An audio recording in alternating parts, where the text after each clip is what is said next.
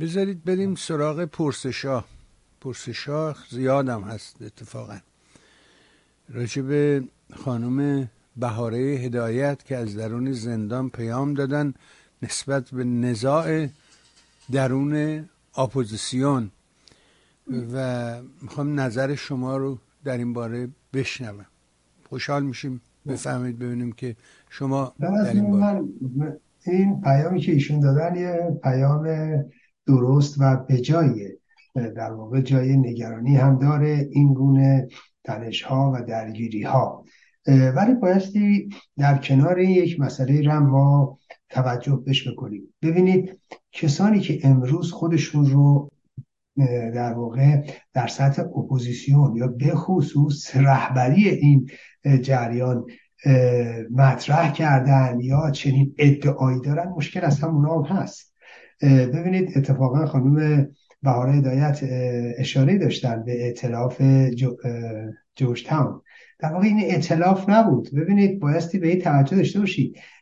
این من تصور می‌کنم در پی تلاش های شدید خانم مسیح علی نژاد برای اینکه به نوعی از این نمد کلاهی برای خودشون بدوزن.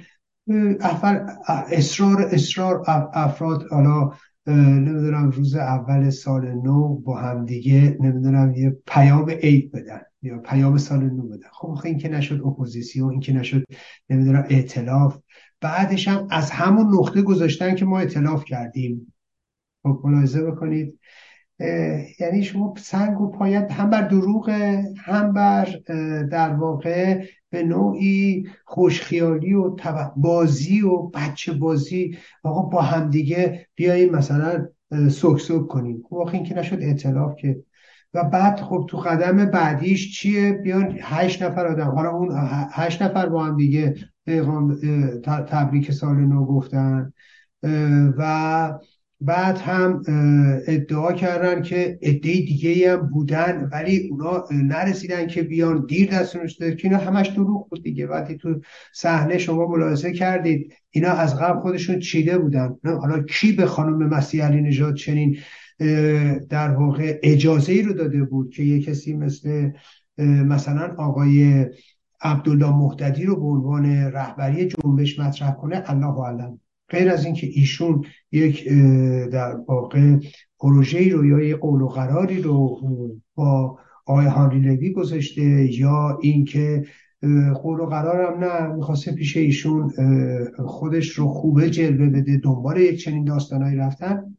اگر نه نه دعوت عامی بود و نه جایی فراخانی بود که کسانی که می‌خوان در اون اعتلاف شرکت کنند اینا بیشتر خود مسیح علی نژاد و اینها از پیش خودشون چهار تا آدمی رو حساب کرده بودن. یه چهار تا سلبریتی و خودش رو نمی‌دونم آقای شاهزاده رضا پهلوی هم برای که از اسم و نام اون به نفع خودشون سو استفاده کنن.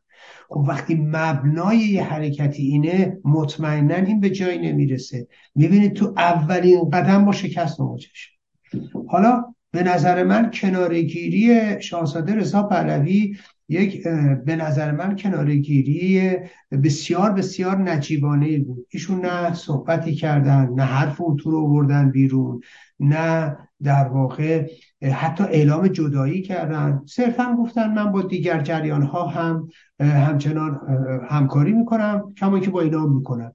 خب شما ببینید اون رسوایی رو که آقای حامد اسماعیلیون با همدستی ایران اینترنشنال در آورد خب شما فکر کنید این پنج نفر می‌تونستن خودشون ادامه بدن؟ اگه واقعا به دنبال اطلاف بودن و شاهزاده رضا پهلوی مشکل بود خب اینا خودشون راهشون ادامه می‌دادن. چه بهتر ایشون هم نبود می‌تونستن خیلی راحتتر سریعتر همه مشکلات رو حل کنن. ایشون هم که همش عامل مشکل بود. خب پس اینجوری نیست. و دیدیم اون مصاحبه به نظر من زشت رو حامد اسماعیلیون می‌کنه و میاد یک و یک آت بنزینی روی آتشی میریزن در حالی که به نظر من اگر شما صف بندی ها رو نگاه کنید بعد از داستان جورجتان و قبل از داستان جورجتان می‌بینید چقدر جورجتان ضربه زده. و چرا ضربه زده؟ خیلی مشخصه. آدم هایی که این کاره نیستن. آدم هایی که متوهمن. آدمایی که در واقع تو عمرشون تا حالا هیچگاه در مستر چنین اموری نبودن. یه دفعه مثل مثل مسیح علی نژاد فکر می‌کنه که می‌تونه ادای ملکه در بیاره یا رهبر جنبش در بیاره. یا نمی‌دونم آقای حامد اسماعیلون توهم برش داشته بود در وسط جنبش در یک موقعیت احساسی و و و که چیز هر ایشون مثلا فیه فراخان داده با کمک ایران اینترنشنال و همه رسانه ها مردم اومدن در, در اون تظاهرات. خب ایشون متوهم شده فکر کرده که علی آباد هم شهریه و بعدش هم می‌تونه ادامه بده. خب آخه اینجوری نیست. ایشون انقدر متوهم شده بود اون موقع که میگه فراخان بعدی تو تهران میدم. و خب یکی نیست امروز همه ایران اینترنشنال بره بپرسه بگه آقا چی شد این فراخان تهرانه؟ شما که بودی دارم میرم تهران داشتم بلیطمو میخریدم دستمو زده بودم اون رو. پس چی شد که همچنان توی کانادا هستید؟ هر جای دنیا باشه شما رو ولتون نمی‌کنن. مشکل اینجاست. من دغدغه خانم بهاره هدایت رو می‌فهمم. از حرفایشون پشتیبانی می‌کنم. حتی موازه رو ایشون در زندان اتخاذ کرده بودن نامه رو که نوشته بودن. به نظر من نامه خوبی بود. ببینید آدم با چیز خوب که نمی‌تونه دشمنی کنه. بنده نه در کشتگی با مسیح علی نجات دارم نه دوستی با خانم اداره بهاره هدایت. نه ایشون یه اقدامی از تو زندان کرده یه نامه رو نوشته بود قبلا. بیان نظراتی داده بود بیانیه داده بود که به نظرم بیانیش هم خوب بود هم به جا بود هم داده خب الانم ایشون اومده دغدغه‌های خودشو مطرح کرده. باز خوبه باز بجاست باز درسته. آدم میگه تایید می‌کنه. ببینید حالا اگه فردا اقدام نادرستی انجام داد بعدا راجع به اقدام نادرستش صحبت می‌کنه. کما که خانم مسیح نژاد کارهای خوبی در ارتباط با نمی‌دونم چهارشنبه های سفید و چه می‌دونم یا آزادی های یواشکی کرده بود. من بودم گفتم آقا کاراش خوبه ازش تایید می‌کنم تاییدش کردم. هنوزم اگه کسی من میگه میگم کار خیلی خوبی بوده. کما که از موازهی که خانم بهاره ادارت گرفته میگم خوبه. این لازم برای نیست که همیشه من نظرات ایشون حمایت کنم. هر موضوعی که خانم بهاره ادارت گرفتم من حمایت کنم. نه من ماشین امضا که نیستم. هر اقدامی رو که فکر کنم درست بجاست راهگشاست یا کمک می‌کنه حمایت می‌کنم در غیر این صورت هم نه. من از روز اولی که در همین جنبش مسیح نژاد اومد با اون فهیمه خزر هیدری یک مصاحبه از پیش تعیین شده بسیار بسیار ابتدایی غیر ژورنالیستی و آبکی رو درست کرده بودن که نشسته بودن مثل دوره همی و خاله بازی با هم می‌کردن و این می‌گفت رهبر منم رهبر توی. دروغ میگم اونایی که میگم رهبر منم رهبر توی یعنی رهبر خودمم خب مسیح من همون موقع اینجا اومدم خدمتتون عرض کردم.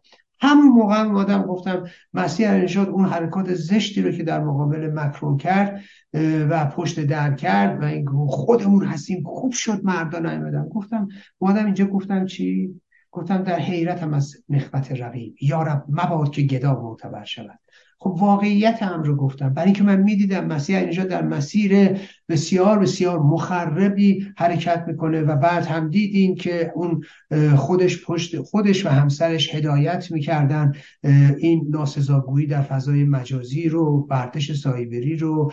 و دیدید نوچه هاش اینجا و اونجا چه ها کردن. نقش کاملا مخربش رو در بازی جام جهانی دیدید در فوتبال دیدید. خب خانم بهاره هدایت می‌تونم بگم جامعه ما رو کی دو, دو شقه کرد سر فوتبال؟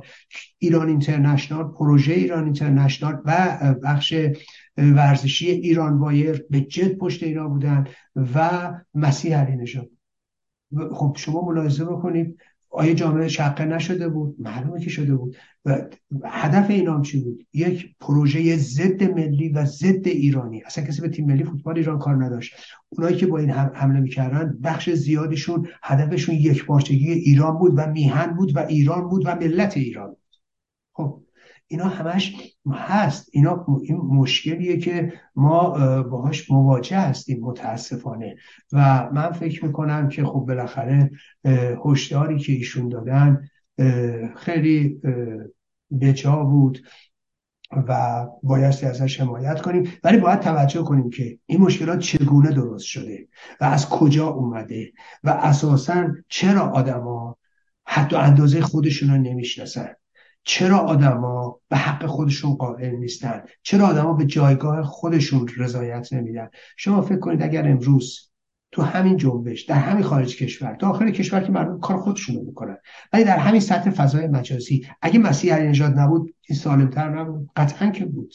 بخش زیادی از این مسائلی که دارید شما مشاهده می‌کنی دقیقا به خاطر تحرکات بسیار بسیار زشت و نادرست ایشون بود و اون به نظر من اون خیمه شبازی جوشتان و تبعات بعدیش.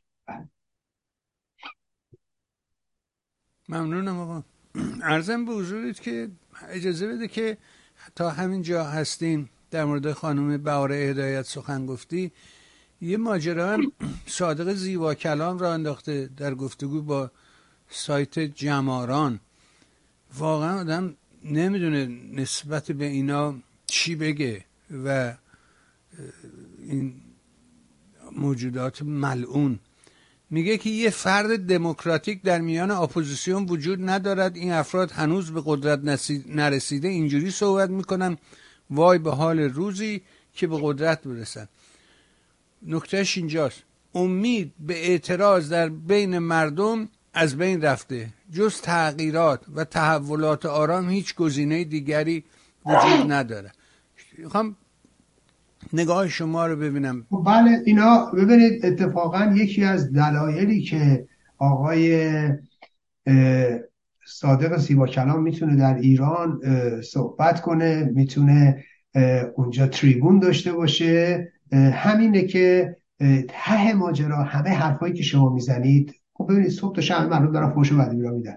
دیگه دیدید دیگه به بیت رهبری و نمی‌دونم به خامنه ای و نمی‌دونم اهل بیت او چه نسبت هایی می‌دادن و چه چیزهایی حواله می‌کردن. پس اینو همه شنیدن. همه هم می‌دونن. پس بنابراین اگه حالا آقای صادق زیبا کلام بیاد چند تا انتقادم بکنه یه بخشی صحبت هم بکنه حرفهایی هم بزنه در مخالفت با رژیم هم بزنه و و و و به به جا به رژیم جایش بر نمی‌خوره. اما اما مهم اینه که او حرف مردم رو می‌زنه. بخشی از حرف مردم رو می‌زنه. اما چه نتیجه می‌گیره؟ نتیجه می‌گیره که آقا اینا اگه بیان بدتره اینا اگه به قدرت برسن هنو نرسیده اینجوری هم. وای به بعدش. خامنه ای دستگاه اطلاعاتی دستگاه امنیتی این بخشی از صحبت آقای زیبا کلام نیاز بهش داره. بقیهشو زیر سیبیلی رد می‌کنه. میگه خب حالا بگی. مسئلهش نیست. همه دارن میگن بدتر از اینو میگن اینم روش. اینجوری نیست که مردم چشم و گوششون بسته باشه ایشون بخواد چشم و گوش کسی رو باز کنه که. بنابراین این که بله باید بمونید و تحولات آرام و یواش یواش. این یعنی وعده به سرا اگر چنین چیزی محقق می‌شد بازم خوب بودا بود آقا 50 سال دیگه درست میشه دیگه. 50 سال گذشته 50 سال دیگه مونده اونم درست میشه میره دیگه. اینجوری نیست. اینه که به صادق زیبا کلام اجازه میدن نفس بکشون تو. ببینید خیلی ها از من هم سوال می‌کنم. یا آی آقا نظرتون چیه؟ یا این کیه؟ یا این چیه؟ چرا همچی چیزی؟ فکر می‌کنن در دیکتاتوری نباید همچین اجازه داده بشه در یک نظام. ببینید ما در یک عصر جدیدی به سر می‌بریم. عصری که عصر رسانه هاست. و هر کسی تلفن دستی دستشه به دنیا وصله. بنابراین این دوران و این عصر اختضا می‌کنه که به شیوه دیگه عمل کنن و اتفاقا نظام اسلامی داره این کارو می‌کنه. بله. گریه دارش اونجاست که این وقت میشه عروس یه سری از این رادیو تلویزیون ها. مسخره خب بله آقای بهبانی ولی هیچ کدومشون به خودشون آخه ببینید هیچ کدومشون خودشون نمی‌پرسن که بابا آقای صادق زیبا کلام و نمی‌دونم آقای احمد توکلی یکی از آدمخورهای رژیم یکی از کسانی که اولین احکام بیرحمانه رو اجرا کرد. تو رحم یه زن که مشکل روانی هم داشت در بهشهر و این زن خب حالا می‌گفتن به خاطر هم مشکل روانی هم که داشت می‌گفتن باردار شده بوده و اینا به شکل بسیار بسیار بیرحمانه در همون سال 58 در ابتدای سال 58 بردنش تو کمیته حکم مرگ دادن و به رحمش شلیک کردن. اتفاقا آقای محمد روحانی وکیل اون این پرونده رو وکالتش به عهده گرفته بود و برای این پرونده تلاش می‌کرد که اتفاقا با تهدیداتی مواجه شد و بعد مجبور شدن از کشور همون سال 58 خارج بشن. فقط می‌خوام بگم خدمتتون که یه همچین آدمی خب اینا دختر دادن پسر گرفتن. احمد توکلی و صادق زیبا کلام یعنی اینا رابطه بسیار بسیار نزدیکی دارن. دو یعنی پسر آقای احمد توکلی داماد ایشونه. خب شما فکر کنید یه همچین نسبت هایی وقت اینا فکر می‌کنید برای سرگونی رژیم حرکت می‌کنن. اینا همه با هم فامیلن نزدیکترین فامیل. بله. حیرت انگیز.